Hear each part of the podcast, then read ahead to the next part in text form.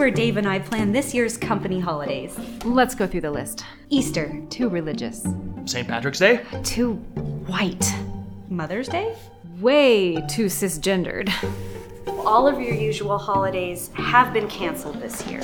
But we still have Karl Marx's birthday! Ha Need a real reason to party? Find a new job at redballoon.work.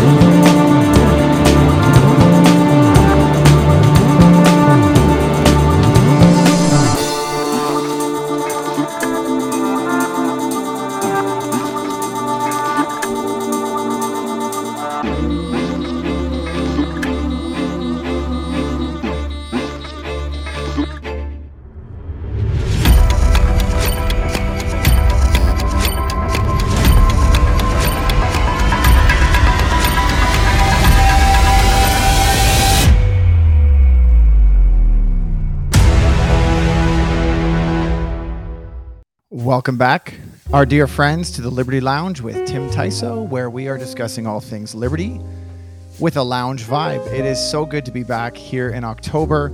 Um, thanks for joining us again. We hope you had a great summer. We're sort of into a new season here of broadcasting and episode planning. And last time I checked in with you, we did a great episode on Pierre Elliott Trudeau. We were a very Canadian episode, and today we're bringing you some of our American sided uh, media, and we're going to have a, a great episode with the guys. Um, but first, I just wanted to clear a few things out. Um, I discussed the sequel to that episode would be a response to Andrew DiBartolo's um, episode on remaining in Canada, and Mike and I promised that we would uh, do a response to that. But we're going to re-record that episode and uh, and bring that to you with all the guys.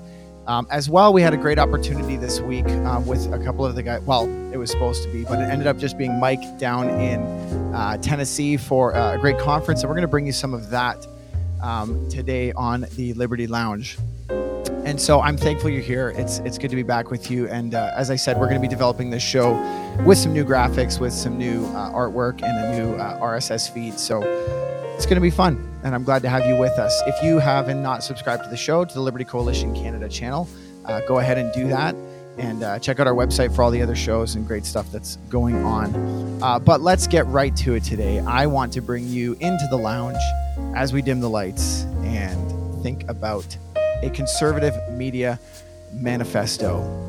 Today, we would like to formally introduce you, our dear and loyal listener, to the Fight, Laugh, Feast Network. You may have heard of it before, but it is located in the mysterious and northwesterly land of Moscow, Idaho, in the United States. The otherwise known FLF network is a paradigm busting, media disrupting force when it comes to the waves of information washing through everything from social media to its mainstream brother. FLF is the wax of choice for a growing number of conservative and Christian thinkers and doers who surf those waves. Current events, political analysis, and 24 7 news coverage is not everyone's idea of a sweet piece of pie. But the option to abstain seems to be quickly disappearing. We are awash in the narrative. You can't turn it off. Both in quantity and medium, the narrative has become culture's unifying confession. What was once found in small social clubs, family dynamics, religious devotion, and other forms of genuine human interest and contact, that is, a cohesive and shared vision and meaning for life, has migrated upwards and corporatized. Local and organic beliefs and interests among people used to form the axioms by which we processed and evaluated historic developments. Social norms not only girded up our moral assessment, but also helped us filter and triage events and information by relevance to the interests of the community. The social narrative used to exist on a human scale. Walking distance, shared geography and language, and other human factors used to limit what we know and what we were expected to care about. In other words, reactions or hot takes could be saved for the things that mattered to you where you lived. Those merciful limits have been shattered.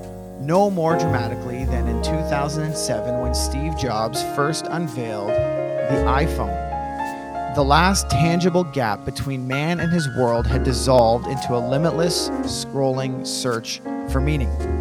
Between the tech that opens the fire hydrant of hot takes into our front lawns and the fascist hand of the state firmly gripping in partnership the hand of massive media conglomerates, we are in desperate need of a manifesto for conservative life in media, entertainment, information tech, filmography, and other important platforms of influence here in the West. We need to think about the very concept of cultural influence and how to rescue it from nihilistic, death cult worshippers and return it to the hands of noble men and women. And yes, I did say men, women, or both. We need more than a manifesto. We need practitioners who understand the demands and contours of the trade. The guys at the FLF network get this. And they've been at the party setting up chairs and filling the punch bowl long before many Canadians and Americans knew that we needed to be there. This year's conference centers on propaganda, the serrated edge, storytelling, and media lies. But it's not just a rage brigade, speakers who line up to complain about media bias and media lies, uh, but they are workers, producers, researchers, thinkers, and doers. And as the Liberty Coalition Canada grows, we are thankful for our partnership with the Fight Laugh Feast Network as we begin to stem the tide of the evil monsoon of media and replace it with the refreshment of truth and beauty. And to discuss conservative media, Matthew Halleck, I see you peeking in.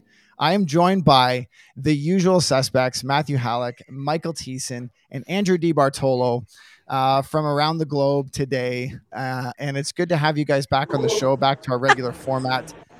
Thank you guys for joining us. Quick word How's everybody doing? Great, man. Maddie's Great. So ready. He's just so ready. He's just, he's just peeking. In I was trying- gotta. I was trying to cue everybody up, and I kept hitting the wrong button. so, Matt, so this- that shows my limits of for you. producer ability. So this lo- this episode's for you, Matt. We had a great conversation. We got to know each other because you are passionate about conservative media. Di Bartolo, um, you're you're a very skilled uh, cultural analyst. Michael Thiessen, uh, you are a go-getter and a doer, and you've made some amazing connections. Uh, Mike, I want to start with you. You're at the Fight Laugh Feast conference. Tell us a little bit about the theme, and tell us about the Liberty Coalition's uh, partnership with the Fight Laugh Feast network as we get into it here. Yeah, guys, it's great to be down here in Knoxville, Tennessee, and um, I'm uh, standing in in uh, a few of our, our friendship booths. Uh, we're standing at the Ezra Institute booth, and the Ark Encounter is behind me. Two other presuppositional organizations, and off in the distance, uh, there's about uh, 1,100 people.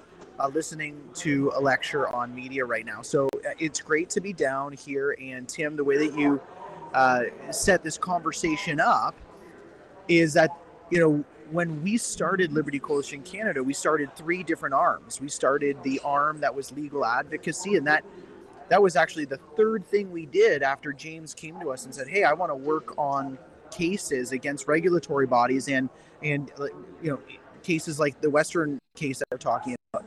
What we started off right at the very beginning is Tim, you and I having a passion for saying, "Look, we need to analyze the news. Like we need to sit and talk people through what's actually going on versus just what's being shown out there. And then of course we got involved with advocacy. So the Fight Laugh Feast network is a number of Americans who share that vision. And the, the thing that's exciting about it is that it, it's simply Christians taking uh, with an integrated worldview. And, and James I talked about this on a recent podcast. I think it's going to be aired this weekend of mine, right after this one. It's just it's just saying what needs to be said.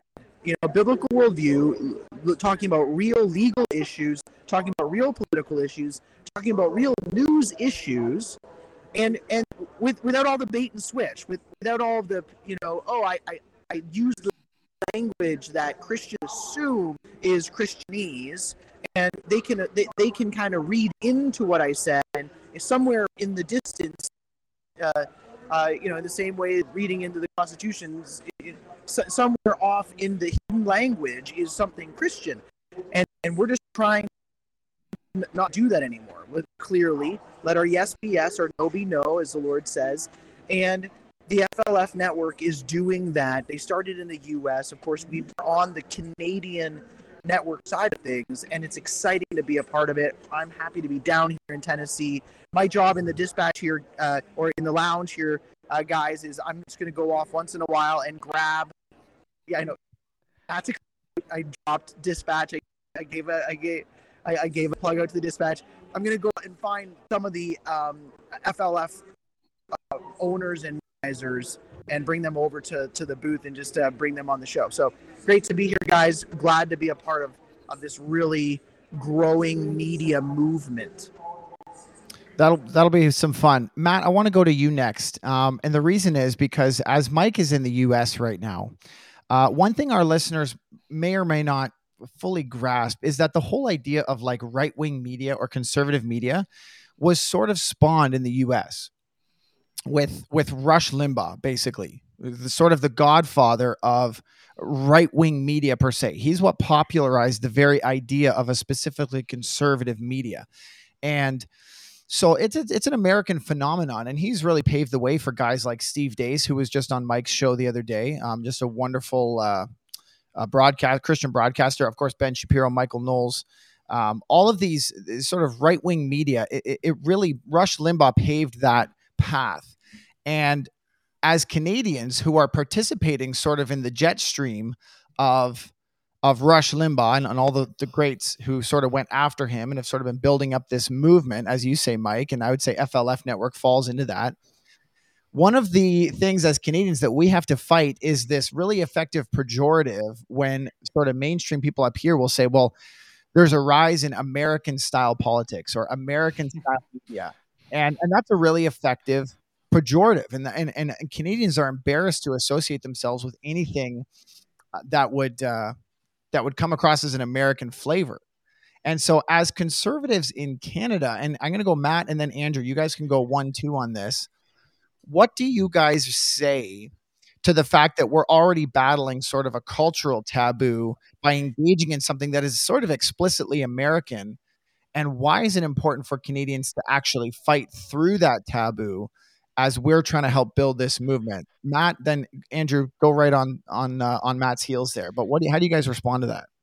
Yeah, I think I think what you touch on is is a challenge for conservative media in Canada, just because of the the Canadian perception and the Canadian zeitgeist and our psyche. And Tim, we talked at length about um, the necessity for us as conservative Christians to break through the Overton window, to not just shift it, but literally break through it, because it's so far to the left um, in Canada that if we were a plane, we'd have two left wings, and that's the reality of the situation um, that we're facing. So, as as Christians, we just have to speak the truth. And we we speak the truth in love as we find it in Scripture, and we speak that in all areas of life. Christ is the King of Kings, Lord of Lord, and His word is the is what eh, should dictate every sphere of life that we're engaged in, including the media. And the fact of the matter is, we're so left wing in Canada because we have not had a voice in the media consistently crying out um, and prophetically speaking all, from a conservative Christian perspective. And that's why we find ourselves in the moment that we find ourselves in as Christians in Canada because we haven't had the Rush Limbaughs, the the Daily Wires, the the Blaze Television, uh, the Fight Laugh Feast, because we we've been sleeping on that. Essentially, we have just hundreds of state-funded broadcasters in Canada now who are definitely left-leaning in their outlook, and they in, they live in such an echo chamber that they don't even know that they're left-leaning right? And that that's the serious issue that we're facing. So as we spoke on the program every there is no neutrality. Everybody has a worldview. Everybody comes to media from a distinct worldview and we want to bring our worldview to bear on issues in our culture and on creating good conservative media. So because there's no neutrality it we it's it's a battle between different perspectives, different ideas in the media that we have to be aware of. And we have to own our biases. We have to say, this is the perspective we're coming at. All media is biased in the sense that it's coming from a worldview. They're dictating what stories they're telling, what they're not, what they want to highlight, what tone they want to bring things at.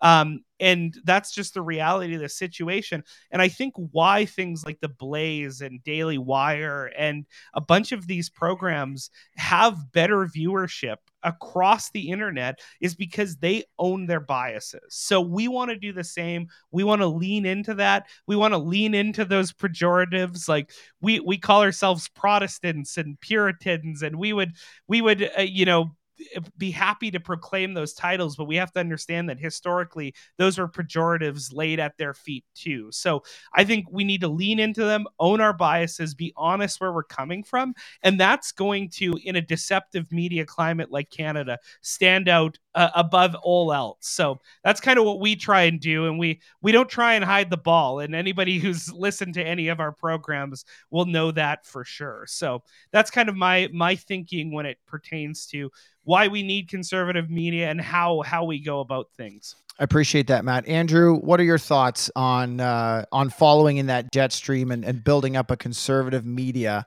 And obviously, you've given a lot of your uh, schedule to it. You're a busy pastor, and uh, you've you've thrown yourself into conservative media. So so where is it at from your perspective, and where are we going to move it, and and how do your efforts fit into that?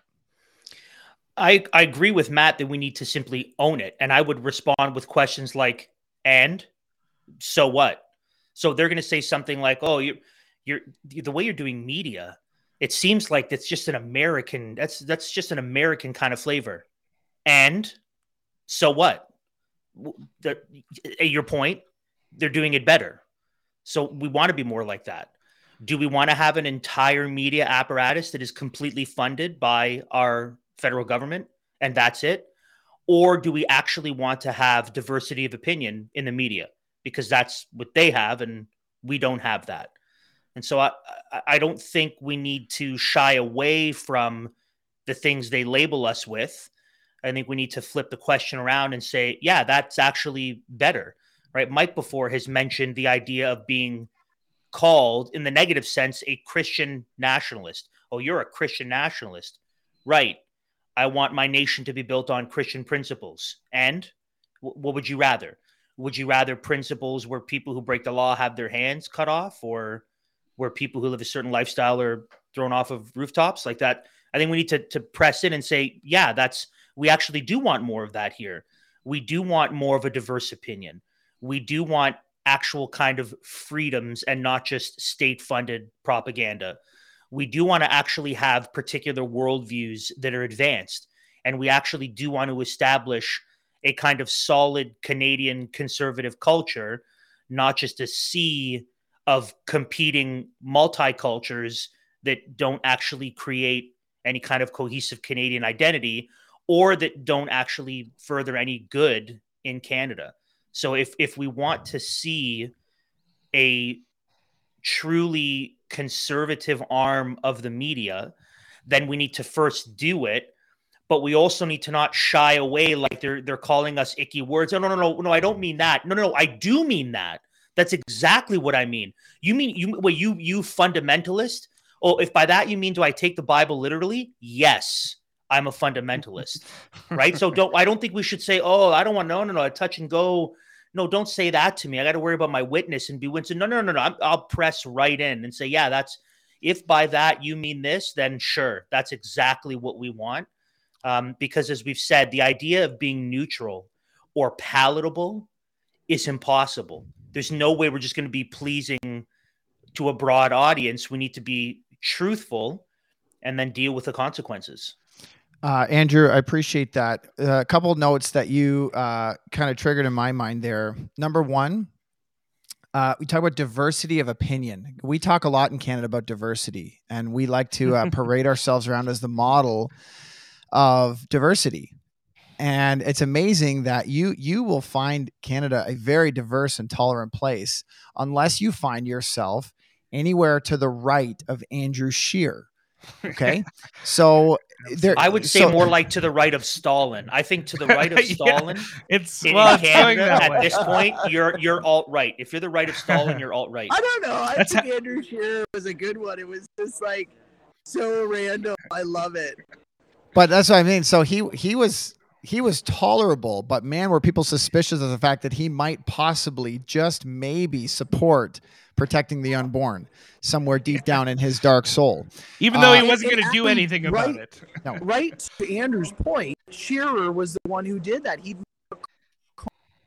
that go that needed to be said. A little bit of pressure, specific about the homosexual uh, homosexual issue, uh, like just going to a church that preached biblical sermons on it, and then he totally backed off. So he, that's what they do. They say what needs to be said in a while, and then the second there's a little bit of heat, they back off. And so that's So I'm yeah. so glad that you're tying that together. They they you ran away engage in they engage in an, an onslaught of qualifications. That's what they Yeah. do. They the Yeah. conservatives think we have to just qualify everything to death in order to not offend or upset anyone. No, no, Exactly. don't so be, be like Doug so- Wilson in No Quarter November. No second paragraph. So right? Andrew no and and Mike, I want to tie those together because that's exactly it. The the onslaught of qualifications, um, and the and the backing off, as opposed to what you know our, our motto on this show or Mike's show, as I've been living in close proximity to Mike in the last couple of years, is just to double down, triple down, uh, and and we have not learned that art as a conservative wing yet because and, and I was talking about diversity. Canada allows for a conservative government. There- There's there's no inherent ban on conservatism, but they will define the conservatism that is tolerable. So there's a box that the, that was what we call the Overton window that they will draw for you, and they will say your conservative values are fine, but you have to limit them to inside of this box. And there's a whole pile of conservative principles and policy and discussion points that lie outside of that box, but we're not allowed to talk about them. If you talk about an alternative money stream like cryptocurrency, you are an absolute kook, like uh, uh, Pierre Poilievre. If if you if you dare suggest that you know the family should be a sacrosanct, I mean, you look at clips of Barack Obama from 12 years ago, and he would he would be considered far right today. This is how fast things go. And so, what conservatives, eh, what I found, the, the problem is that we will exist as conservatives, but on the leash that the left give us. We'll only go as far as they let us go. And that's what you find with Andrew Scheer or other guys who have represented the so called right wing uh, movement. They, they'll go as far as they feel their principles will take them and they'll feel the leash tug and they Mhm. will and they'll bow to their master and so that is Mhm. that's what we're fighting that's what we're dealing with it's not culturally acceptable to be truly conservative and now we're not just talking about politics today guys we are talking about media and so well, um, well, Tim, Tim, before you move on, I just Sure. want to piggyback on there. I and uh, just real quick, that Mhm. is the serious issue with conservatism in Canada is we want to be liked and comfortable more than we want to actually stand on principle and and have courage of conviction. And the the fact like we have to understand that there's a goodly number of people in this country who if you are conservative at all, you are uh, considered a fascist, Nazi, homophobe, like all the pejoratives that you could think of. So why are we trying to appeal to those people? There's actually a good number of people who, if we can stand on courage of conviction, stand on principle, lean in to that nonsense, and stand up for just right. The left's going to push too far. They're already doing it with uh, sex ed curriculum, SOGI laws, all these things that normal Canadian citizens don't lay like. And if we just stand on courage of conviction, then we're going to be okay. But that's again the the difficulty because we don't want to be polarized in Canada. We don't we want to be seen as reasonable people by people who are the most ideological unreasonable people in the history of humanity and that's that's a serious issue. So there's that's just it. You said we, we are catering to people who have proved themselves unreasonable and intolerant. But you know what? It's not just uh, the media that we are trying to build, but we are talking about a holistic conservative movement, and we have partners at the Liberty Coalition um, that we are very thankful um, to be in partnership with. And one of those people I want to thank and uh, who have sponsored this show is Resistance Coffee. Uh, are you tired of having leftism rammed down your throat everywhere you turn? That's a rhetorical question. We know the answer. Are you frustrated by businesses that support giving money to leftist causes? Uh, that happened in spades in the last two years. Then why are you a a, uh, a intense coffee drinker like me buying coffee from companies that hate you and your freedoms? Resistance Coffee is here for you.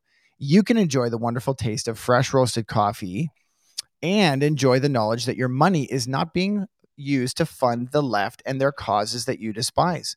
In fact, and it gets better, Resistance Coffee does give 10% of every purchase to organizations and causes that are fighting for the constitutional freedoms and liberties of Canadians. Resistance Coffee roasts specially grade coffee beans, which means you're getting really high end coffee and it's fresh and it's roasted just for you. So you can be done with stale grocery store coffee and you can also support Canadian freedoms while you're at it. So go to resistancecoffee.com slash LCC and join the resistance today with good coffee. Uh, we're talking about media. Mike, you're down at the Fight Laugh Feast conference and you uh, are always with a finger on the pulse of media and bias. And I want to just get your take on we've never apologized for being a Christian organization. And a lot of our listeners we know are not Christians. And we're very glad that they listen to the show. We love them. Um, Mike, walk us through what you would consider sort of a biblical mandate for for Christians or conservatives to participate in media, and what should be some guiding sort of principles as we engage in what we're doing right now which is just broadcasting ideas and opinions on what's going on in the world. Yeah, I think the the biblical instruction, the biblical example, the, the, the biblical mandate for Christians to be involved in media, specifically in the idea of reporting events and then interpreting them, uh, comes from the basic concept of the pursuit of truth that we see with, you know, uh, we have uh, two books of the Bible, First and Second Chronicles, that are literally talking about. You know, the word chronicle means a historical account of events arranged in order of time, usually without analysis or interpretation. And so, within within Scripture, we have two books of the Bible named the Chronicler. You know, where where newsrooms and, and newspapers used to be named that because you're trying to put together the true accurate timeline events and the the, the true accurate uh, retelling of the substance of events. So we see this with the Gospels. The Gospels eyewitness accounts. Like Luke literally introduces Paul by saying, you know, I, I investigated all of these things, and and he's writing to Theophilus saying, I wrote that you might know that these things happened. I investigated, and, and these, these things happened. Uh, see within then in the book of Proverbs, and I, I brought this up a number of times, you know, uh, in my with Voddie Baucham, he mentioned this. He also mentions this in his book, in uh, his book Fault Lines. I, I just love the fact that he brought this to my attention. Proverbs 18, 17 the first to present his case seems right till another courting questions him. So the idea of media being able to question government officials or uh, company leaders or uh, the mom who's uh, who's telling her story. Um, you have media there. This is where the freedom of the press comes in, and then you also just have prudence where uh, you go to court and someone tells a story, and it, it needs to be cross-examined to find the truth. And so, what's happened within media, and this is why we where, we talk about worldviews. When we're talking about having an integrated Christian worldview, when when Andrew's talking about owning the titles that they give us, like when they say you're a Christian nationalist, I don't want to own the title by their definition, but I'm going to need to redefine what they mean by that according to what I actually am. I, I, I want I want countries have national sovereignty. I think that they have their own political needs and therefore ought to ought to resist this, you know, one government globalist faraway philosophy. You know, um, uh, I'm a Christian in the sense that, and, and Tim, you you know, I was everyone was you know, while Matthew was talking, and sometimes you guys kept me up while you were supposed to go to a screen so I could do things while, and hide. But I, I was looking at my phone because Tim, I was trying to find your Twitter feed because you know this morning someone said uh, you know, made a comment. You know, I, I, don't want you know Christian nationalism in America. Um, I just want people to love Jesus. And you came on and said something to the uh, to the point of, oh, so we trust Jesus and what He says, and and, we, tr- we follow this this good King. But but applying that in our society would would, would not be useful. Um, so so what we're trying to do is what and what scripture mandates Christians to do in media is dig for the truth. And then just one last comment where the interpretation comes in is in all of the prophetic literature. All of the prophetic literature where prophets would come along and say, hey, you know the history. If God says, hmm. now you need to on and do this. And we see that extended into the new covenant, into the role of the church, where where you see uh, the epistles interpreting the times. You see the book of Revelation uh, prophesying about uh, about the times and and specifically saying this is what's happening and and and this is and, and this is what Christian this is how the, the church needs to respond. So combination of digging, presenting for truth and cross examination in the legal system and in the media, paired with the prophetic role of the church to prophesy to the nations the goodness of God, the goodness of the law of God, and the repent for the repentance of sins and the salvation for all the nations. That is where we get our mandate to be involved in in in media. Mike, that is uh there's so much in there that I love that you just said. And I would summarize it this way that Christianity itself is a reporting religion. Mm-hmm. We are we are actually reporters.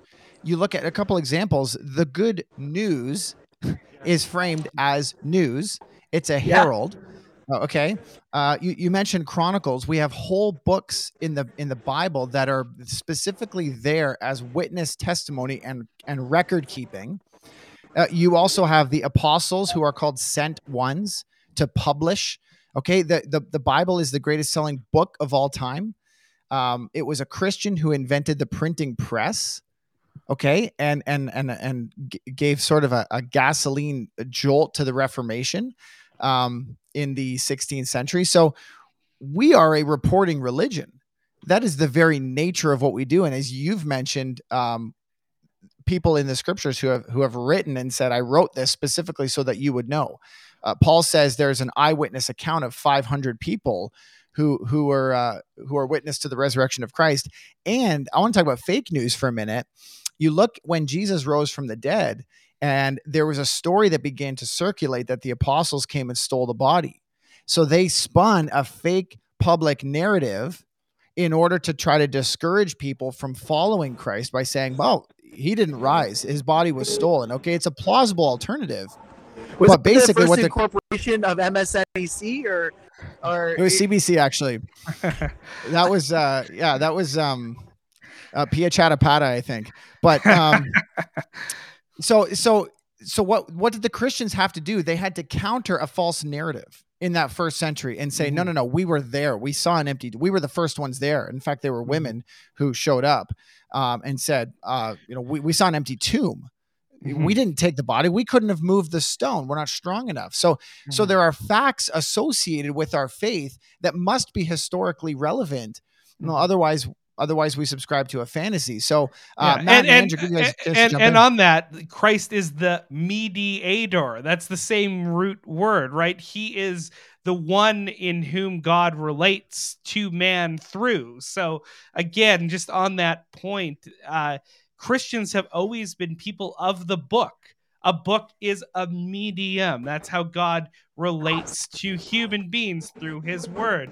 He mediates his truth through the incarnate truth, the Lord Jesus Christ, and his inscripturated word. So, all of these things are so very important for us to understand, and why us especially should be people engaged in media because we have a great mediator and we have a medium in which God has used to speak to us in his word. So, that should highlight for us that it's super important. And also, just one point historians have long suggested a, a, a unique distinction of, of the, the God's peculiar people, right? His Old Testament people. We think of the nation of Israel something that has integrated them and allowed them to survive over years and years and years no matter of their historical or cultural circumstances is the fact that they were people of the book that they had a medium that they were people who were recording history. They always had an identity right? God at every epic in covenant history he's saying hey remember who you are. Relay this story to your your kin and your offspring so you don't forget what's happening. So you can look at life not in this reflexive cycle of dealing with oh shoot uh, what happened to me today but you can remember the patriarchs. You can remember the promises of god. That is how god relates to us. And that's how as christians trying to be the mirror image of that mirroring what god has done we need to be engaged in these activities so that's what i would say andrew do you have any so I'm gonna go. I'm gonna go find some. I'm gonna go find some people, guys. And I just want to say, Matt was so again biting at like he he had that mediator. First of all, brilliant point. But you had that so queued up in your mind. I wish you had done the whole peek in my screen thing a little bit. You were so ready for that. Uh, but Yeah. This is profound. This is really good, and I bet you Andrew's going to add to it. But I'm going to go find some folks from the FLF network and bring them on. Great, that'd Okay. be great. Thanks, Mike. we'll we'll duck you out then Yeah. Andrew, Mike, take us ba- away Mike, there. Mike Weigh in. basically said, Andrew, I know you have something good to say, but I don't care. I have to leave. So, Mike, thank you for that. So now that now that Mike is gone, um, let's talk about him. Uh, I I would say that, and this is something that this has been said before. This is something that I think that those of us who would say that we're you know conservative, small c, that we've finally caught wind of that those on the left, and by the left I mean you know everyone who is not a small c conservative, is they excel at narrative and storytelling, and we excel at facts and statistics. And so, you know, So Tim, when you talk about the facts of our faith, which, yes, we have the facts of our faith, but the facts of our faith have been delivered in narrative. Yep. Even the hmm. letters of Paul, which are prose and didactic teaching, are still very much couched in narrative. They are flavored hmm. with his thoughts, his feelings, his desires, what angers him, what brings him joy, what he's thankful for, him merely outlining the facts of the faith lead him into expressions of worship for who God is and what he has done. And so we need to be careful. And I think we need to do a better job, and we're hopefully doing a better job of couching the facts of our faith or the reality of facts and statistical evidence in the world within narrative. So an example hmm, of that would be when, when we're dealing with issues of abortion it is not helpful for us to say merely by way of fact that at the moment of fertilization the embryo blah, blah okay fine that is at the moment of conception that is a precious, unique, beautiful human life that needs to be protected. Right? John mm-hmm. John Calvin actually had a really great quote about abortion when he would say that if it's more evil to murder a man in his home as opposed to out in the field where his home is supposed to be his place of safety and security and comfort, then how much more evil the taking of an innocent life inside the comfort of its mother's womb, which is supposed to be, again, its home and place of safety. And John Calvin is using imagery. He's helping us understand, yeah, that in your when you're in your home, you're home, you're safe, this is where you're relaxed, your Mhm. guard is down. So how much more evil to murder a man there and how much how much more wicked the snuffing out of a precious innocent life inside of its mother's womb growing and dependent and needy entirely upon the mother. That communicates the same fact of our faith that it is a distinct biological human life with its own DNA and its own blood type. That that's all true. We need to do a better job of that. So when we're when we're Hmm. pushing back and we're engaging in the culture war when we're talking about a man with massive plastic boobs in an Oakville shop class we can't merely rely on here the statistics of mental illness and transgenderism. What we need Right. to say like all those moms were saying when they were being interviewed by true north news was this makes my children feel unsafe. Mhm. this makes my children feel uh, not at ease but this fills them with anxiety.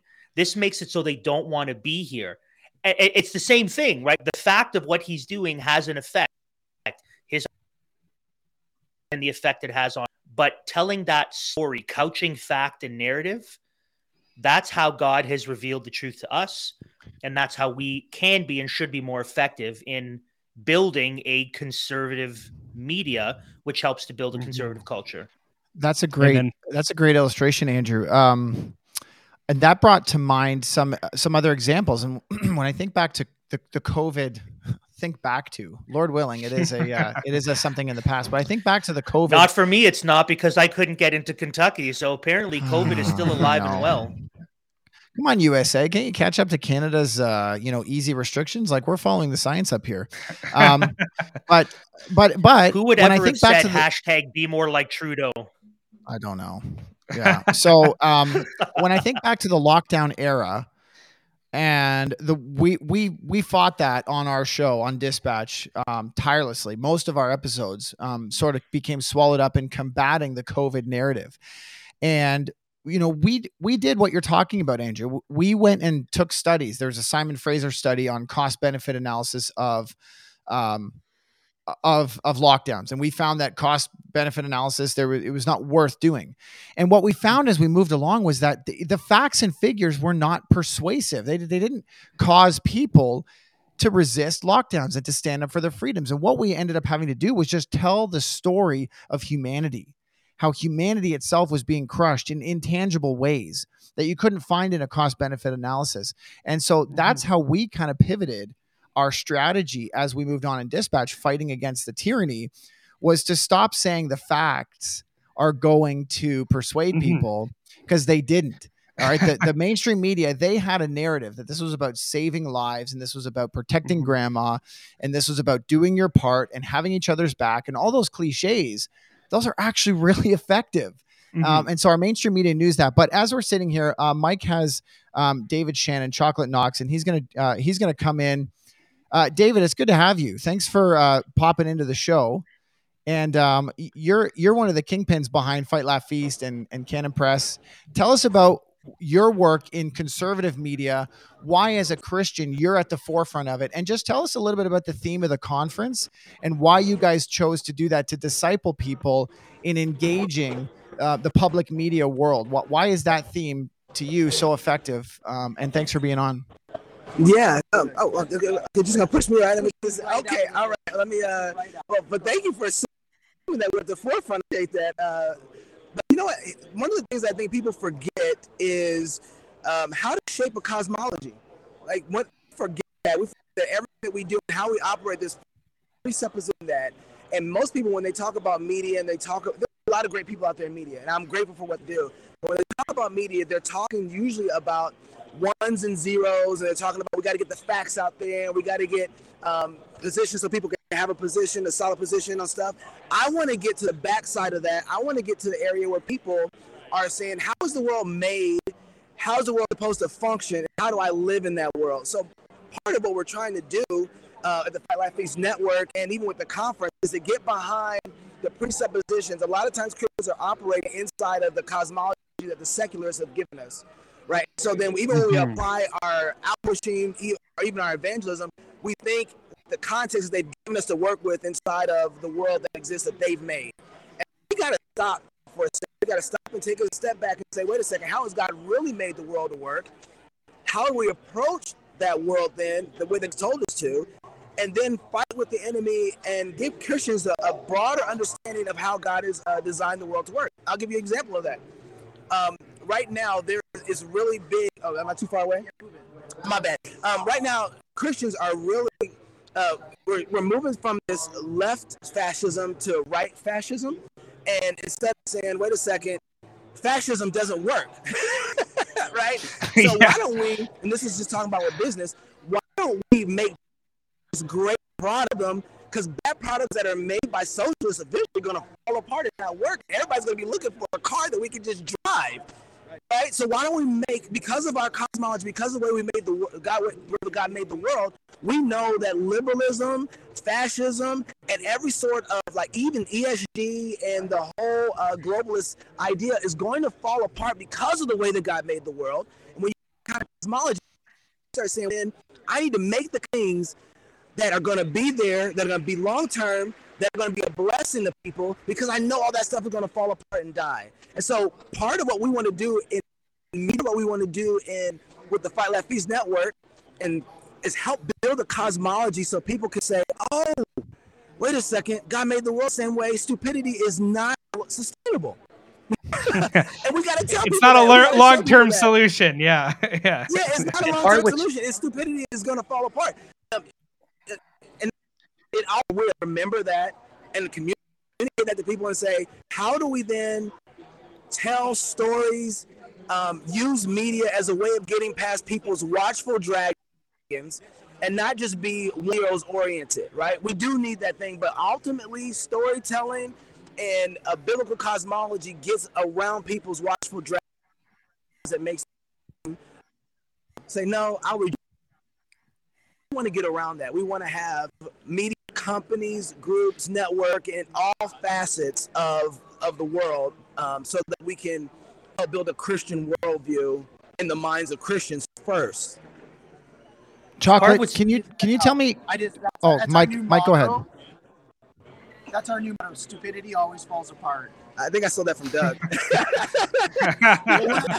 Chocolate- Literally, this whole Chocolate, can you? stole I don't know who Doug Wilson is. I don't recognize that name at all. I think Chocolate Knox. Is. That's right. I plagiarized all day. I, I, I'm fine. with that. I. Chocolate, Chocolate, can you tell me you're you've done some great documentary work. You're a filmographer.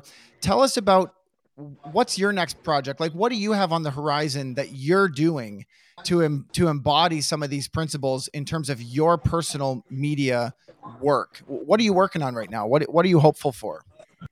uh, well, what I'm working on is trying to get Christians to understand how important it is to labor with something for 20 or 30 years uh, without getting a profitable return until then, and how important it is to do that so that you have a return in the culture. So um, here's something to think about for a second. Um, you guys have there in Canada, TV shows, but I can tell you here in America shows, if you think about even Republican, conservative TV shows, um, what have been successful in the last 20 years? I can think of two.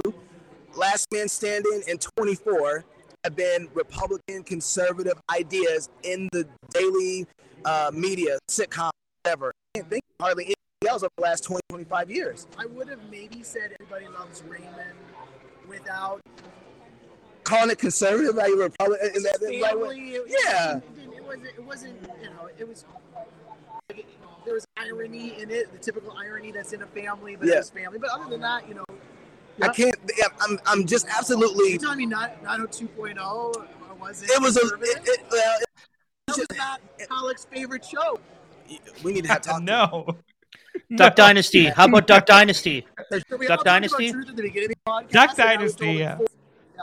Full- yeah. Oh, Duck Dynasty. There you go. Okay, There we go. I'll take Duck Dynasty, and th- I'll take you that. I'll give you that. Three. Three. We are working in ones and zeros, and we're not after the imagination of people. So this is what I'm trying to do. I want to make a show or shows, sitcoms, that. Oh, I'll, I'll tell you what we're working on right now. You want to make sitcom. I, First, I want Christians that see the importance of investing in something for 20 years might not look like it's profitable, but it's look. The left, Twitter doesn't make any money. Do you understand me? They don't make any money, and they control the culture. Why do people? Why does why does Elon Musk, who is a pagan, say I want Twitter for 44 billion dollars? Because he knows he's working with the imaginations of people in order to be able to push a narrative that that might not be profitable on Twitter, but has a massive profit margin in the culture. Christians don't invest in that.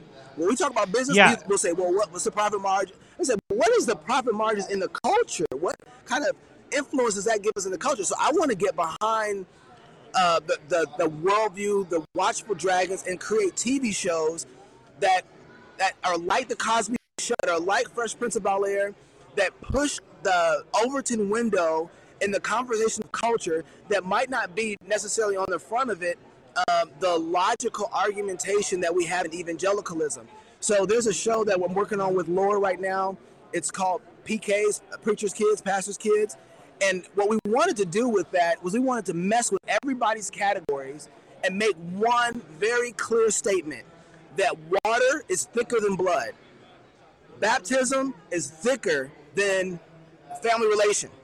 If you're baptized, we are bonded closer than anything else. So the show has a black dad and a Hispanic mom. There's black kids there, and this this mixed family has adopted white kids. And so the two of the younger kids, they think that they're twins, and they don't notice the relationship of they don't notice that their colors are different. Kid and a white kid, and they think they're twins. It messes everybody up uh, because these kids really believe that the reality of them being covenanted together in adoption is stronger than whatever melanin is between them. And we want to mess with everybody's categories because we don't. We know that kids' imagination is like, oh, that's sweet. Oh, I wish the world was like that. Oh, well, do you really? Well, let's press into that. Let's tell stories that play with that and make people have to work through the stories. I mean, um, desensitize, jam, and convert was the move of the homosexual movement. They knew how to jam us to move the is because they know how we for and we don't, tell stories that say that that communicate. Um, let me sit down my logic for a minute and say emotionally, this is actually a really good point. I haven't thought. Of, I'm moved by this, and because I'm moved by this, there's something about it that's beautiful and it's true. Now I have to deal with the logic of it, right?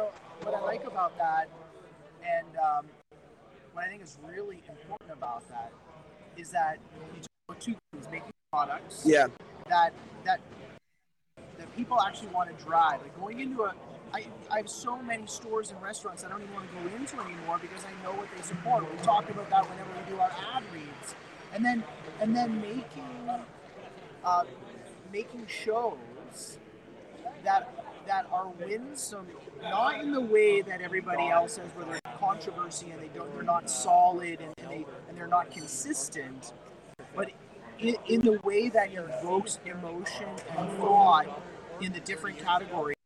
It's, and it, it- those are the two two of the same things. When you sit in a car and you go, "This was designed really well," yeah, yeah. you just know it. When Yeah. you're listening to a narrative that's telling and consistent with a with the truth, with a great story, you just know it, That's right. and then you're influenced by it. It So look, resonates. yeah. uh, we're gonna say goodbye to chocolate. Let you I was just getting started. What are you doing? No, I know. I was just, I was just warming That's up. where we are in Canada. Oh, wow. You know what? Oh, racist, huh? I love it. That's so funny. Microaggression going back and forth so bad. Modern Marxism. Oh man, Anyway, say goodbye. Chocolate, we really appreciate you coming on. Thank you. Thanks, Chuck. And then it's Yeah, like, appreciate it. We're gonna brother. respond. I love you guys. I appreciate what you guys are doing. I'm so so excited to have you guys have me on. Thank you. Thank so you. Much. She doesn't Thank you. Yeah, we appreciate Choc. you, Chocolate. Thanks, brother. Like a water boy. Okay, all right. You'll have fun with game. Okay. God bless, brother. Uh, Andrew, Matt, uh, how do you respond to to what you just heard? Um, I know you guys are familiar with chocolate. Talk about Yeah. what he said about influence and cultural return. I mean, it we- sounds like he was listening to the program. I- Like, I would think so. We're on the same when you said page. familiar with chocolate, did you mean chocolate Knox or just chocolate in general? Because I'm very Well, is it- familiar with chocolate in general. yes, but also Chalk Knox. Yes. Yes. Um, Yeah, we're thankful. yeah no him. i mean uh, that's why we've partnered with the flf network right with the fight laugh feast network because you can see that we have that cosmology that he's talking about we understand the the the good good story the the the book that god's given us. Um and that is the important thing that we talked about that it's not just bare historical facts but all those historical facts are couched in narrative. And that's what we're here to do. Yes we're we're news and commentary. We do a bunch of that stuff but that's why programs like yours tim are so important because it's getting outside of what we're doing at the liberty dispatch which is analyzing news and and events and it's actually talking about these more important um, foundational uh, root cause issues. So that's really important. And then it's uh, uh, incumbent on us and and others like us to actually put that worldview into stories and that's kind of what we're trying to do Engender that conversation analyze the culture but then on the back end yes we do have a lot of heavy lifting a lot of work to do when it comes to telling this this good story. So th- that's kind of my thoughts as as knock uh, knox wrapped up there. I think what we need to be aware of is that when we do the sort of stuff that Knox was talking about, or that we were talking about before he came on, was that it is inevitably going to step on toes and upset people. Here's what I mean by that. We can all agree we want to make a car that works, and we mm-hmm. should be about making a car that works, a car that people want to buy, a car that will be of benefit to the society. We can say that about cars. We can say that about buildings. We can say that about phones. The problem is, or not the problem, the the issue is we say something like we, we also want that to be true about marriages. We want that to be true about schools. We want that to be true about homes, about churches. And that's where we're going to come on the the, the business end of the cultural Marxist gun Mm. because we'll say, yeah, cars matter, but you know what we want? We want to build families that work. We want to build marriages that work. so you know what that means? That means one man, one woman for life, Uh-oh. Mhm. period, right? yeah We want to build churches that work. So you know what that means? That means you can't be led by cowardly hirelings who will hand over authority of the church to the state. That's a church that works. Or we want to build homes that works. You know what that means?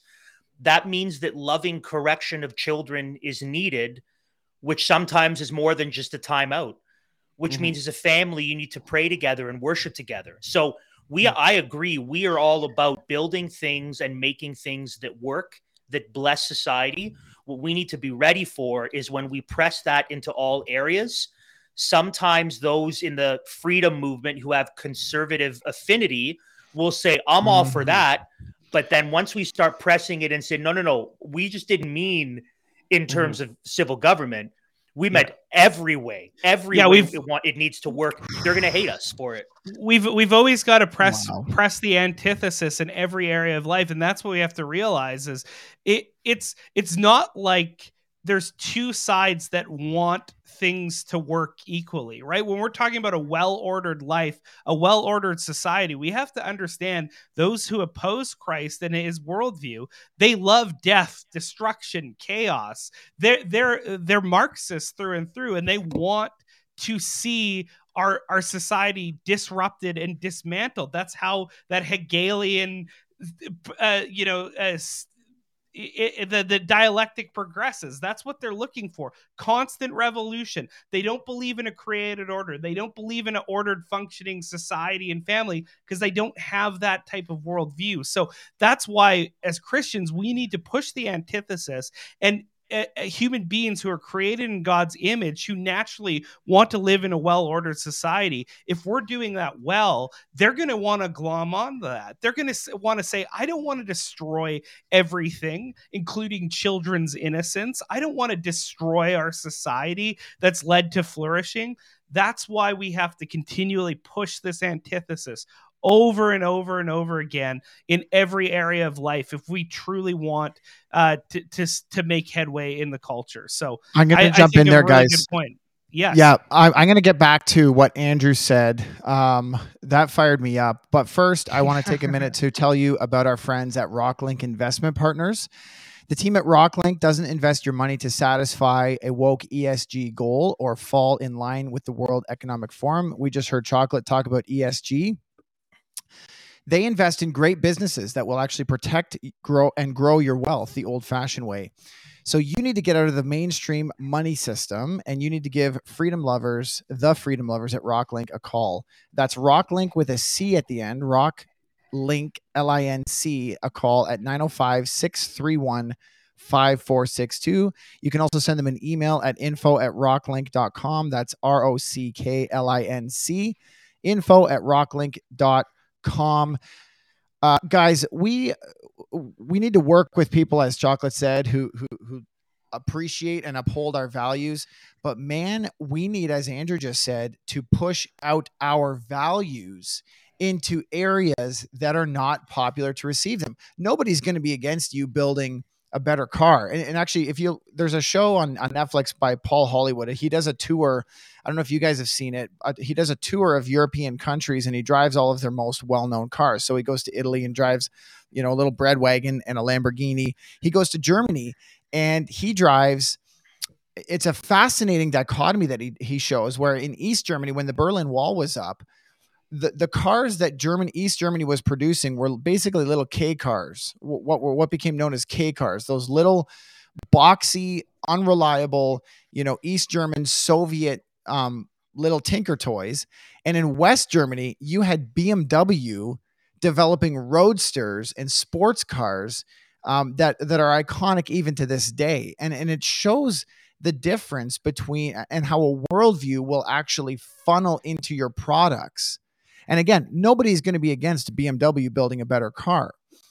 But as Andrew said, you are going to meet the business end of, of the killing machine, the left machine, if you dare apply your worldview to the things that are most influential.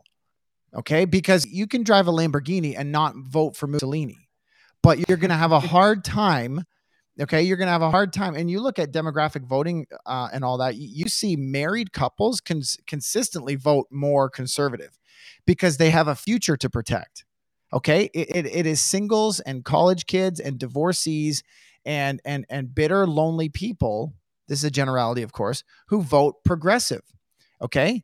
Uh, people who don't who have no vision for history or the future as we see in scripture uh, all they see is the moment okay? And and that's nihilism uh, defined. And so as andrew said you push into family and you say that's actually not going to work. And I, I took a screenshot guys that i want to share. Maybe matt can throw this up in the episode.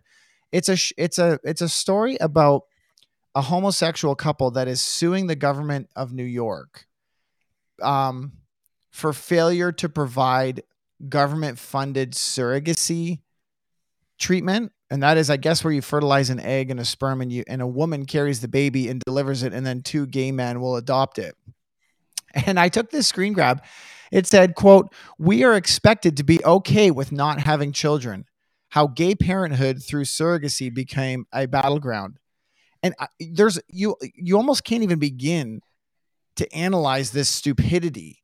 We are expected to be okay not having children say two gay men and it's like well maybe we need to That can't have a biology possibly reproduce. Yeah, This- exactly. Yeah, right. So you see how stupidity has no future.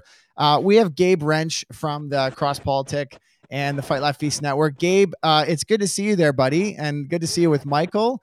Uh, you've been a dear friend to us. Um, tell us a little bit about how you put the conference together and what you're excited about, and how the theme is being used to disciple people in terms of media and their participation in the world. Yeah, so um, this is our fourth conference in three years, Fight Laugh Feast conference, and we've been able to bring over 5,000 people together in three years. It's been fantastic. It's been amazing. The topic of the conference this year is lies, propaganda, storytelling, and the serrated edge. And the reason why we started here, the reason why we had this topic is because we have been lied to the last number two years, three years regarding COVID. I mean, you guys are in Canada, Andrew DiBartolo couldn't even make it across the border to come to our conference this year because he got stopped by the uh, uh, uh, the U.S. He couldn't come in because of the U.S. COVID policies right now. Canada had nation policies crossing the border. It's the U.S. That's because we're a much freer we're a much freer country here, uh, Gabe. We're we have we have true liberty up here. weird- Just kidding, Don't, okay? don't start lying again. Don't start, we've No, had ha- no, Gabe, Gabe, it's- for like it's- one it's- It's it's hashtag be more like Trudeau. Yeah. This is what I Carry this on. is what I've said before. This is what I've said before. If someone would wake Biden from his medically induced coma and sign that piece of paper that's been waiting on his desk for two months, everything Yep. would be fine. He's all he needs is a check mark, a check mark, and I could have come in. But whoever was manipulating his strings went for a coffee break and hasn't Yeah. brought him in time. Hasn't so, come back. Yep. So, So- tell us about the so it's serrated been- edge. Tell us about it. lies, propaganda, storytelling, straight edge. So we've been lied to these last two years. Okay, Christians need to learn how to tell better stories. This this isn't just a theological exercise. We need to do a lot better job connecting our theology to to the real stories in our lives and in this world. And then propaganda, um, Christians have believed the wrong kind of stories. They believe the wrong kind of propaganda. And so we need to be filled with the scriptures. We need to be filled with the Holy Spirit to be able to sort through what's true and what's not, and what the Bible and how the Bible addresses that. Lastly, serrated edge. Um, Christians have been, uh, they have gold and blunted God's word. God's word is serrated. God's word is sharper than a two-edged sword, and we need to learn how to speak like Christians, nice people, not like public school children, not like people who are just blindly submitting to the government. We need to learn how to speak like Christians, which means our uh, uh, speech needs to be seasoned, to be um, loving, it needs to be truthful, it needs to be full of uh, rebuke, um, serrated, uh, you know, all, all those aspects of what speech is. And what we're focusing on at the conference today is because, because the serrated edge is a tool that God has given us. And Christians take that tool out of their pocket, refuse to unsheathe that tool of serrated edge. And Jesus constantly talked sharp about the Pharisees, religious leaders of his time, um, the lawyers of his time. Constantly spoke sharply. Paul spoke very sharply about about the the Jews that were apostatizing in Galatians. And so we need to learn how to have the right kind of biblical language uh, and, and and speak to culture using God's word and not what we think is the kind of the way we should be speaking. You know, Absolutely, I, I yeah. want to jump. I want. Oh, Matt, you, you go ahead, Matt, and then I'll No, no, no. You you go, Mike. You go. I don't want to Okay, stifle well, your thought. Gabe, Gabe and I had talked off camera a little bit, and the point that he just made leads into another point. Uh, we also don't think, you know, and Knox also brought it up about about thinking long term and influencing culture. So Christians are right now they're they're thinking about their speech in the context of maybe this very specific moment having an outcome that doesn't cause me very much discomfort or my listener very much discomfort. Long term about how the need for the truth the need for rebuke the need for even even love in the sense of correction can have long-term effects. You mentioned something off camera. They're also not thinking big enough when it comes to media. You know i was watching fox news the other day. I, I said this uh, to tim earlier I just just as we were talking phone. I was watching Fox News, and it's like they're just doing everything with a bigger budget. It's all they're doing. Uh, a bunch of guys trying to look at the stories, analyzing it, giving their own two cents worth. A bigger production team, bigger studio, and more researchers. That's all they have, and they've been around longer. So, so we need to think bigger. And I know you were talking about that. So, Gabe, why don't you talk about Christians thinking Yeah. bigger when it comes to media? So oftentimes media is an amazing tool. It's an amazing discipleship tool. It's an amazing tool for impacting culture. So Christians in the last number of years have abandoned journalism. We've abandoned media. We've abandoned, like Dr. Merkel was speaking, we've abandoned our uh, education institutions, and we've abandoned politics in a lot of ways. Uh, we need to re-engage the gospel and all the tools and all the areas of lives that God has called us to. And media is a fantastic tool for that. But the problem is, what Christians have come to learn or come to uh, the, the way they get involved in media is they like to fund a you know a three million dollar Kirk Cameron movie, and all the profits go to Sony. And that that funding you know that movie lasts for maybe three months, six months, a year. There, you know, there's some sort of impact there, um, but it's very minimal, very short term. We're building the Fight Laugh Feast network, we're working with you guys in Canada, and, and, and the, go- the long term goal is to build out a full television network that has uh, a, a significant long term impact on discipleship. So um, not just news, not just cultural commentary. We want to do cooking shows. We want to do hunting shows. We Oh, want to do sports center. We want to do. You know, I, I'll do the cooking show. right, exactly. I'm in. That cooking our our world. That's I'll so do Sports Center. Okay. All right. Yeah. And, and, the, and the reason is, is because the long term impact of putting on a network over 30 years. I mean, we've seen it from Fox. We've seen it from CNN. We've seen it from all these. And after 30 years, you know, Tucker Carlson's getting 4 million people to tune in all night. And they have no clue what discipleship is. And yet they're having a huge impact on how Christians think. We were just at the Ark Encounter on our way down to Knoxville, which is next to us. You can kind of see the booth next to us is the Ark Encounter. And one of the things that um, impressed me so much uh, and, and struck me was how big they're thinking and how small Christians have been thinking about impacting culture. The Ark Encounter is built out in kind of rural Kentucky. It's 45 minutes from the nearest airport. It's in kind of rural Kentucky. They get 1.5 million visitors a year at the Ark Encounter. It's it's it, 30% of those visitors, about 300,000, are non-Christians. And so I, uh, when I was talking to Ken Ham, I asked him the question, um, uh, why don't you? I pulled the Judas question. Why aren't you using that money to feed the poor? And Ken responded. He said, "Well, what kind of impact is your church having? How many non-Christians your church have come to your church every year? 20, 50, zero? Uh, you know, he's, he has 300,000 non-Christians come through his through rural Kentucky. Oh yeah. Yeah. Yeah. That's where we've been, that's where we've been hiding out for the last little while. Uh, but comment on it. It- It's also just not everybody's job is to feed the poor. The, the, the, the church has taken on this social gospel habit of you, you look good to the culture if you take care of the needy. So therefore, it's an evangelism strategy. It's actually a bait, feeding the poor, all for the sake of feeding the poor. There's very few ministries that are doing that. feeding the poor. Exactly. You know? But but there of course there are legitimate Christians like Bridge, Bridge the Gap in Cincinnati, for example, is literally doing it while they church plant.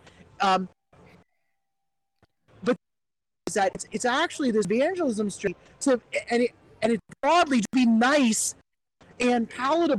And you know what? About just the poor don't worry about the broader picture of evangelism. They just go do that. Yeah. And let Ken Ham and those of us who want to get in to media and those of us who want to have cultural impact broadly think really big about it and get invested in what we're doing here.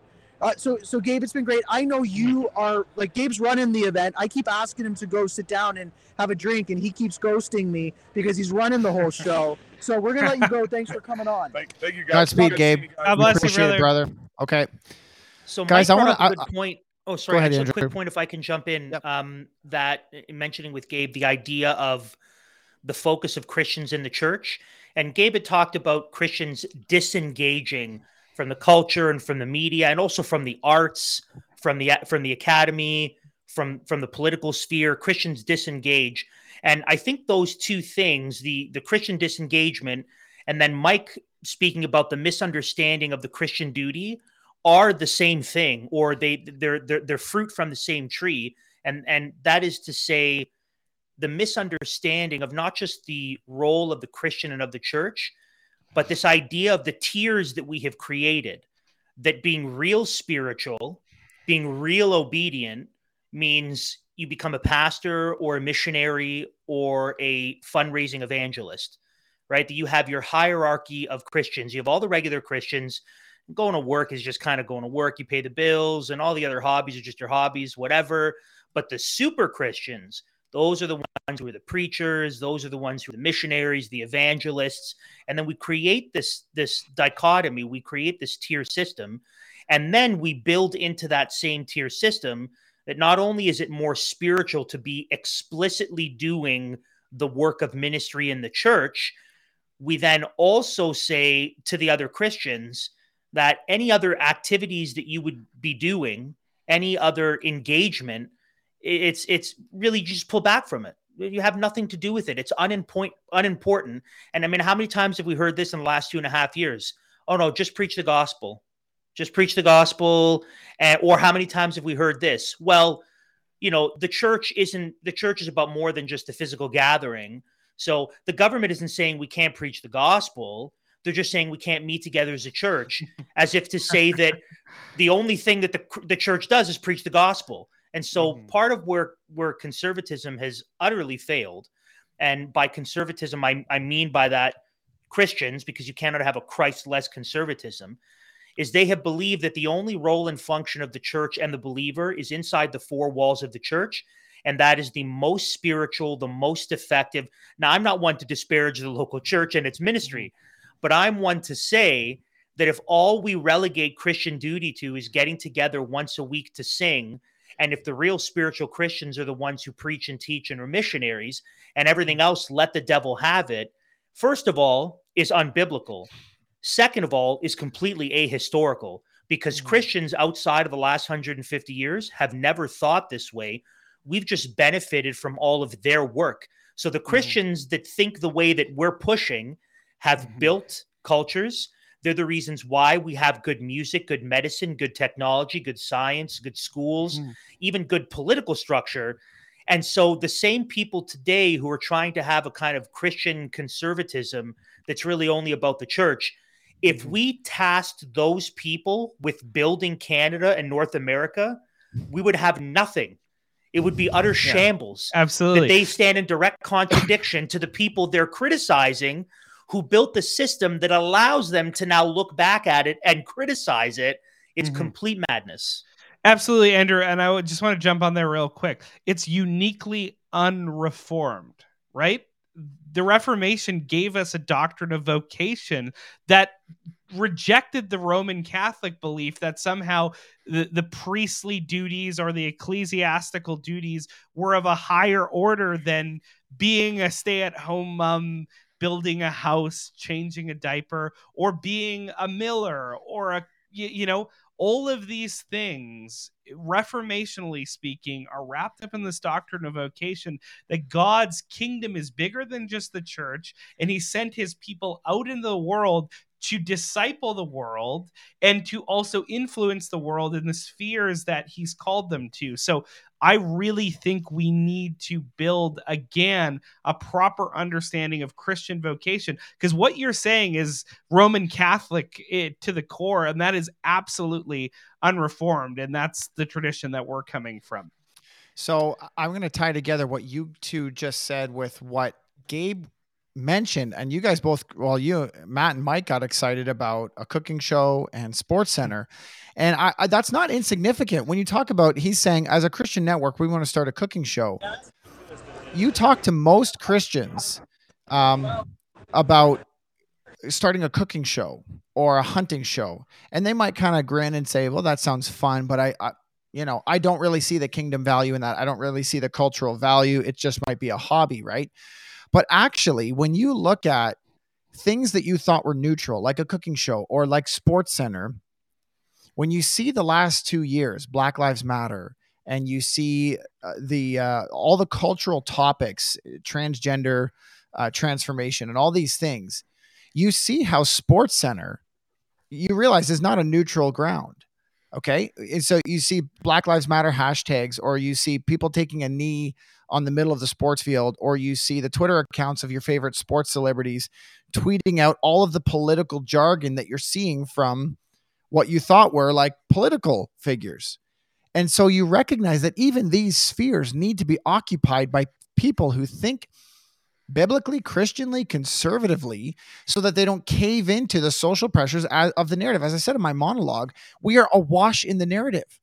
You can't get away from it. Your favorite sports team goes rainbow jihad during June because they have to pay their political homage to the narrative, lest they be overwhelmed and sunk by the business end of the jihad machine.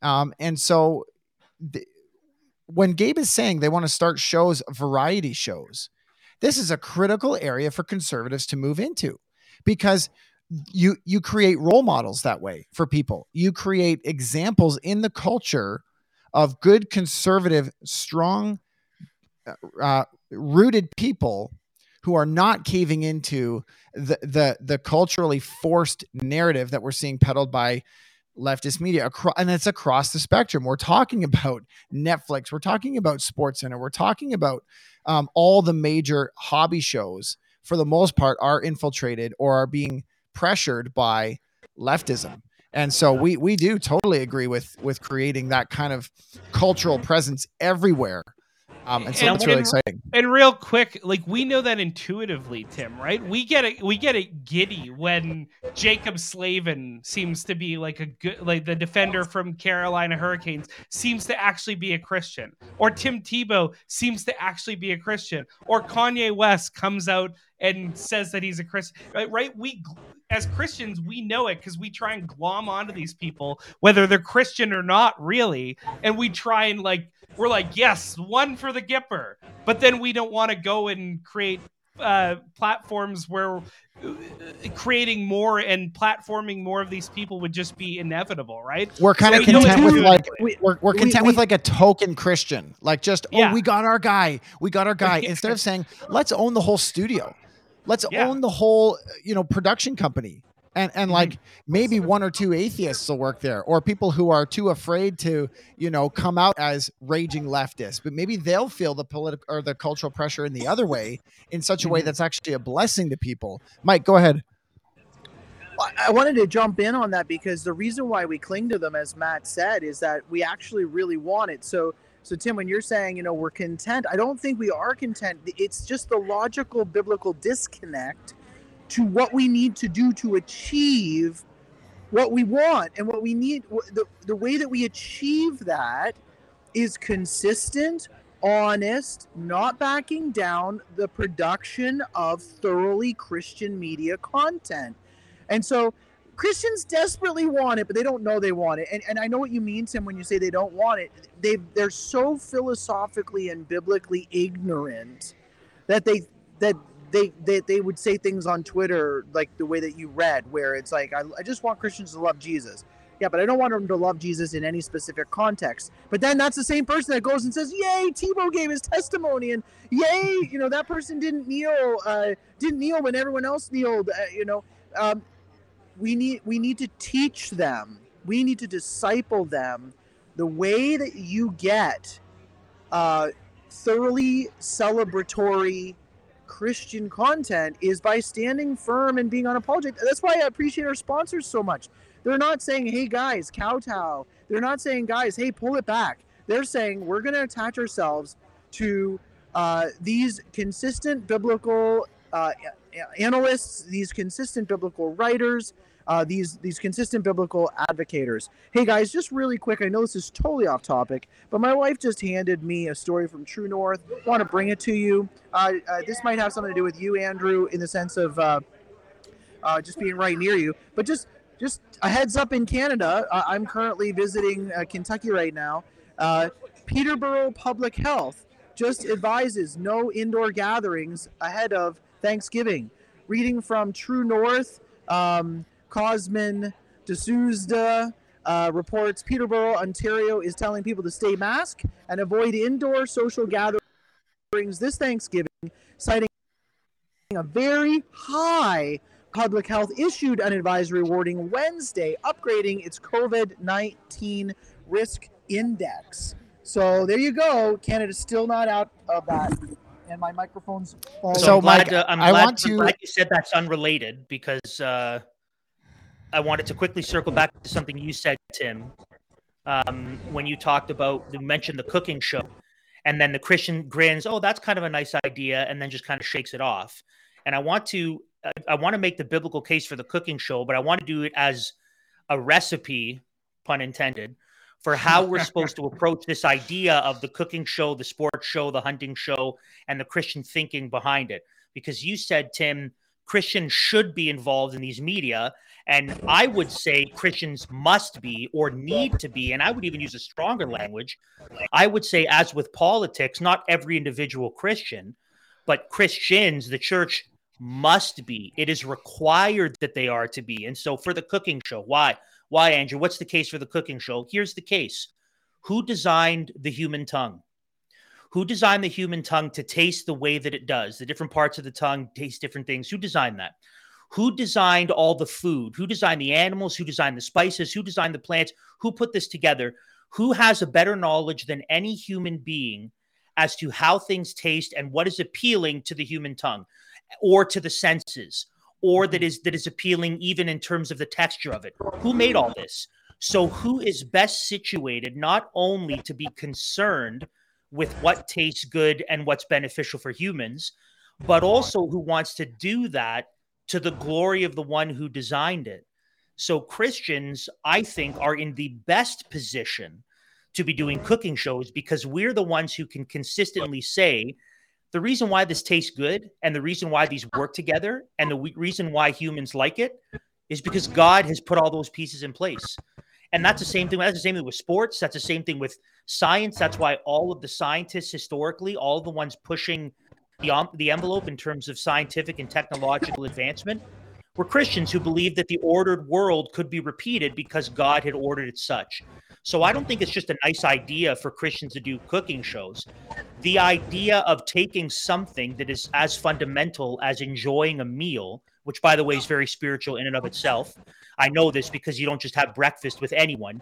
Usually breakfast is something you should you don't just go, hey, I have breakfast with a stranger. Meals are intimate, meals are personal, they're spiritual. The Christian is the one who understands who understands the way the works and should be the person saying, Let me help you enjoy the food that God has made so that it's pleasing to the senses that God has designed for the glory of God. That is the that's Christian duty to do Yeah. that. Pre- appreciate that, Andrew, and it, it's so true. Who is best situated to do the work? Um, so we need to step into those roles. Um, and guys, I'm going to give you one last uh, uh, go around for your for your closing remarks. Uh, but first, I do want to talk about Red Balloon. Uh, you might think that woke politics have and medical tyranny have basically destroyed the Canadian workplace. But did you know that some companies are actually standing up and saying no? We found that in just one year, over 2,000 companies have pledged to honor free speech and medical privacy at redballoon.work. And Red Balloon is actually coming to Canada.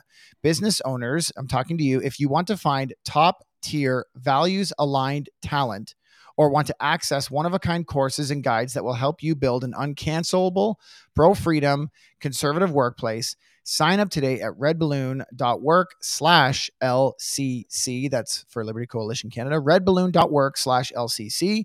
Again, that's redballoon.work slash LCC. Job seekers, this is for you too.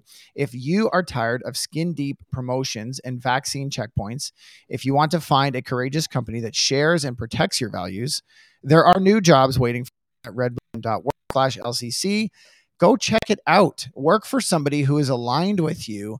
Um, again, this is part of thinking bigger as conservatives that we're, we're not just standing around griping about the leftist drift, but we are pushing against it. We are pushing, as Matt said, the antithesis. We're going to work for people who are going to stand with us on on these matters and so um, again th- these are small days these are early days i think in this movement okay we are starting small but i have to say uh, liberty coalition grew faster than anything i could have imagined I mean, we we've got over three hundred thousand.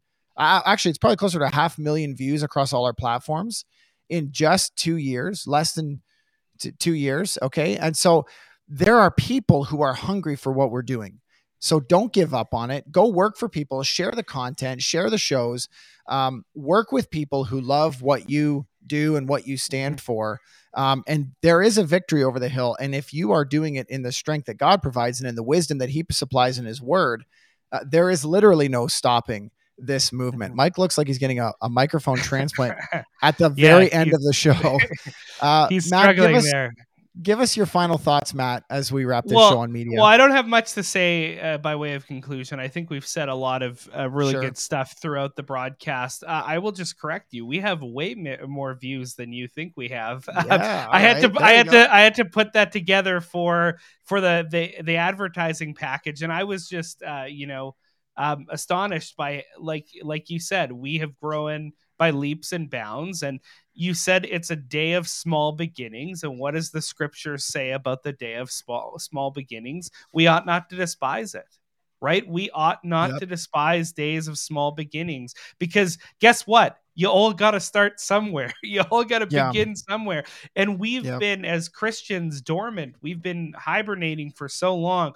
It we got to come back online and Mm. um and, and, and begin this movement right now so so that it can bear fruits generations and generations down the line right Mm. um we're in our generation we're probably not going to see the tucker carlsons of canada come out. But if we continue to push the antithesis to continue to build this media arm with your help our dear listeners then we can grow and build something for the future that uh, our enemies will hate and despise right? Wh- when when they're calling us all sorts of names we have to realize we're over the target, target. and Yeah. and and that's what we've seen. We've already seen hit pieces about um, right-wing news media. We've already seen hit pieces from the marxist press progress about mike and what we're doing here at the liberty coalition. That's beautiful. That's right where we want to be. We Yep. want the enemies of god and his word and his creator order to be scattering. So that's all i have to say for today Great word, Matt. Appreciate that. Mike, what are your thoughts as you wrap up and you're going into the conference throughout the weekend? Um, just uh, lead us out there. Okay, well, I just want to uh, I want to talk about small beginnings. So, I have a fantastic background. You guys make this show so much fun and so good.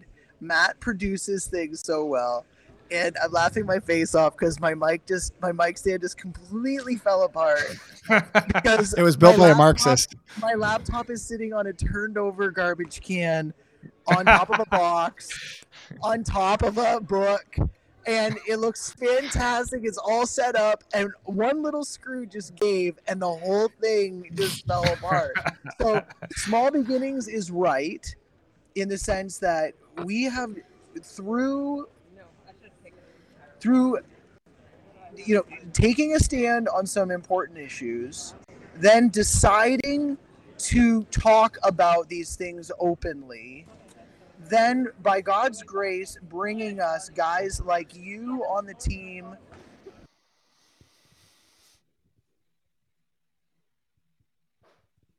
Oh, we lost Mike. He's Oh, he's Mike, still in your technical audio. trouble. he's probably holding the mic and knocked out the input or something Yeah, it's that's exactly that's exactly it am i back yes back, yes yeah. can hear you. finish that i'm holding my mic there, and my mic stand because my mic stand is just a, a, like a, a- Stop a- talking with your hands when you hold a microphone. You can't Hey, talk you know with your hands Hey, when you you're know what? a Hey, microphone. Hey, you know what? You're done. Fine, done. people are getting a real glimpse of, of what it looks like behind the scenes And anyways, all that to say, um, it. I'm so excited. Uh, You know, you guys have well, you've been on the show, and I've been bringing people on. You know, Chocolate Knox brought up starting a sitcom. I've been talking about doing sitcoms for years. Uh, I know. I uh, saw your eye gleam there. I know you just so number one, debart went on a whole rant about why we thought a cooking show wasn't serious. I, I, I actually want to do the cooking show. It could be like Yeah. Michael and Andrew battle in the kitchen. It would be the new Iron Chef. It would be unbelievable. That'd be great. And he thinks he'd destroy me. Look, he's not even laughing. He's like, I would take you. I would kill you. Stone I cold. dude great. he's Yeah. he's he's got all the italian recipes that are gonna It's it's like, a battle. No, it's a battle like when my nine year old thinks that he can out wrestle me. He's like, "Oh, Dad, let's battle." Okay. Yeah, let's I- let's Okay. battle. Tune in. He's Tune in for the Liberty Coalition food, cooking He's show. never even eaten my food. Okay, my point is this: it's exciting to be a part of this. It's exciting to honestly is and and and be good about it, be right about it. Um, so that being said, I just you know I know we're gonna Andrew funds need to raise three hundred thousand dollars before the end of this year. And our listeners, you know, you've been faithful, and we've been talking about sponsorship. We're trying to do our best to bring on companies to help subsidize, uh, you know, just not being a total donation uh, organization. We're doing our best to, uh, to to bring those people on, but we we really need people to go after support for our legal cases and we really need uh, our people to go after support for this media team right here. And so, thank you, uh, everybody, for listening. And uh, you know, guys, thank you for letting me do this live show, even though it fell apart uh, down here. Uh, all my fault. No, that was that was a lot of fun. And on on uh, and as we wrap up here, um, Mike, thanks for honestly, it's a busy time being at a conference, and for you to carve out space to do this, we really appreciate it. And for getting chocolate and Gabe. Uh, was really cool to introduce them to our listeners if they haven't heard them. Um, but here's something else you can do. And this is why our sponsors are great. If you go and buy Resistance Coffee, if you go open an account with Rocklinc, if you go uh, traffic on Red Balloon's site, they are going to see the return on their investment in this show. So go support our sponsors. Go buy their coffee. All right. Um, trash the other stuff, and that's going to have return as well. So make Put it where it make- belongs. That's right. Make make this a profitable enter- enterprise. Okay. It, it it does take money to run and win a culture war. Okay, and so that's what we're doing, and we're going to be here for you, uh, and we know that you're here for us. So it's just been a and, great. and ultimately it is an investment ultimately it is an investment tim because as chalk talks about not everything that we see as um as profit is profit in in the, In the medium dollars. of exchange yeah. Yeah. It's that's not that's the not the only profit you can see you can see societal and and media like profit in so many different ways um where we can build these these arms so then we can advocate for people like barry neufeld who we just talked about a, a long-term school board trustee from bc who's being run under the coals or over the coals and under the bus by a powerful union lobby you know we're defending him we're we're bringing christians behind him to support him that's what we're doing here and those are the Mm. things that maybe they don't have a monetary profit but it does profit us in the culture so that's Yeah. where we have to invest those talents for for sure Yeah, Andrew. and so yeah. Closing thoughts, Andrew. Yeah. Um, so the case for Christian engagement in media, the case for the conservative media that we're trying to grow, we're trying to be a part of growing a movement in Canada, really is what we see in the last two and a half years. So the media that that, that we have right now, the kind of cultural media machine that exists in Canada, has been rather devastating. And we want to offer the alternative. I want to read a, a quick quote from Rod Dreher's book "Live Not by Lies" because what he what he describes in this book is exactly what has been accomplished by the existing legacy media enterprise as we know it, and it's why we need to be a voice in the culture. This is what he writes: totalitarian domination in the non-totalitarian world is the fact that loneliness once a borderline experience usually suffered in marginal social conditions like old age has become an everyday experience of the ever growing masses in our country. People attend fewer club meetings, have fewer dinner parties, eat dinner together as a family less, and are much less connected to their neighbors. They are disconnected from political parties and more skeptical of institutions. They spend more time alone watching television or cocooning on the internet. The result is that the ordinary people feel more anxious, isolated, and vulnerable. This has been the goal of the legacy media last two years is to make people feel this way by ginning up fear and worry and anxiety and by making people feel that oh you're just a part of a fringe minority with unacceptable views. And so we need to combat that and say no no no. We don't want you to be isolated alone anxious stuck in your room cocooning on the internet consuming the garbage that is legacy media. We want to feed your minds and your souls with truth with media that objectively covers what's going on in the world and analysis that accurately makes sense of it with a standard that is God's word, which is the only true standard. And so that's the case for the Christian media engagement. And that's the case for the conservative cultural movement is we don't want to see that. We want to see the opposite of that. Growing strong families, churches, and cultures with people that are actually pressing in and making a difference in the world. You will not have that if we don't build this. That's not going to happen in our country. Yep. So, guys, uh, it's been a great show. Um, really appreciate this. There's going to be lots more to come um, on this. Uh, we're we're actually working on building a studio so we can do Mike's show and Liberty Lounge in a really professional environment, like much like DiBartolo has in his background and Halleck. Um, so we're gonna we're gonna be working on building those things. And I wanted to share a quote from Uh, C.S. Lewis. I'm glad you finished with a quote, Andrew. Uh, C.S. Lewis writes Friendship is unnecessary, much like philosophy, like art, like the universe itself. It has no survival value.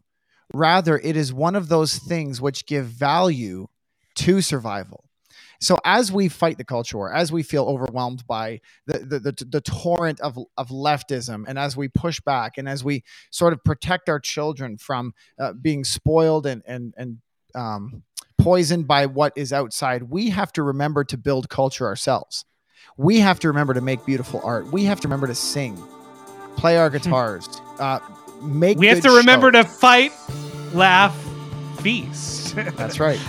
Because that's what makes survival beautiful and good. And that's what we're after. And so, uh, in response to the Peterborough Health thing, we want to officially recommend that people get together with their family over Thanksgiving. That's the our show's official recommendation. I have no medical data to support that. It's just the right thing to do. Um, Yeah. Guys, for Liberty Lounge, Michael Thiessen, Matthew Halleck, Andrew DiBartolo, thanks for your time. Godspeed you all, and we'll catch you next time on the Liberty Lounge with Tim Tyso.